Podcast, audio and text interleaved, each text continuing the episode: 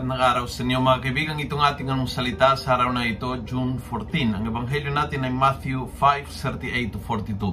Ako po si Father Luciano Filoni, Paris Priest ng Kristong Hari, Shrine of Mary and Tyre of Nuts sa Diocese of Novaliches.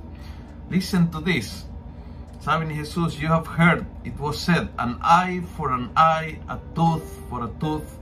But I tell you this, do not oppose evil with evil napaka-wise ng Panginoon kasi alam niya na kung yung katapat natin sa kasamaan ay kasamaan, lalaki ang gulo. Kung yung tatapat mo sa aggression ay aggression, lalong mag-aaway, walang katapusan yan. Ikaw ay talo bandang huli. Lagi. Kasi uh, mag-create ng gulo. At kap- kapag ikaw ay nasa gitna ng gulo, uh, ikaw ang kawawa, ikaw ang apektado.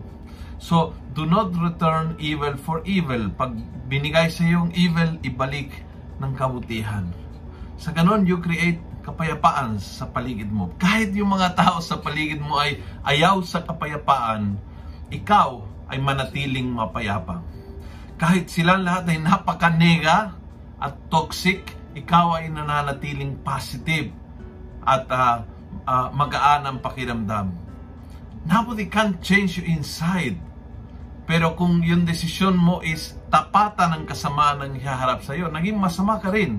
At dahil doon, pag sinigawan, sumigaw ka, pag minura, nagmumura ka, pag chinismisan, nagchichismes ka rin, pag sinampal, sinabunutan mo, nabubuhay ka sa gitna ng gulo.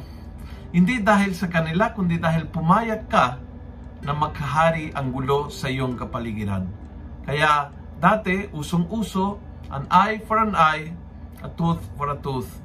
Ngayon, a tooth for a candy, an eye for a handshake.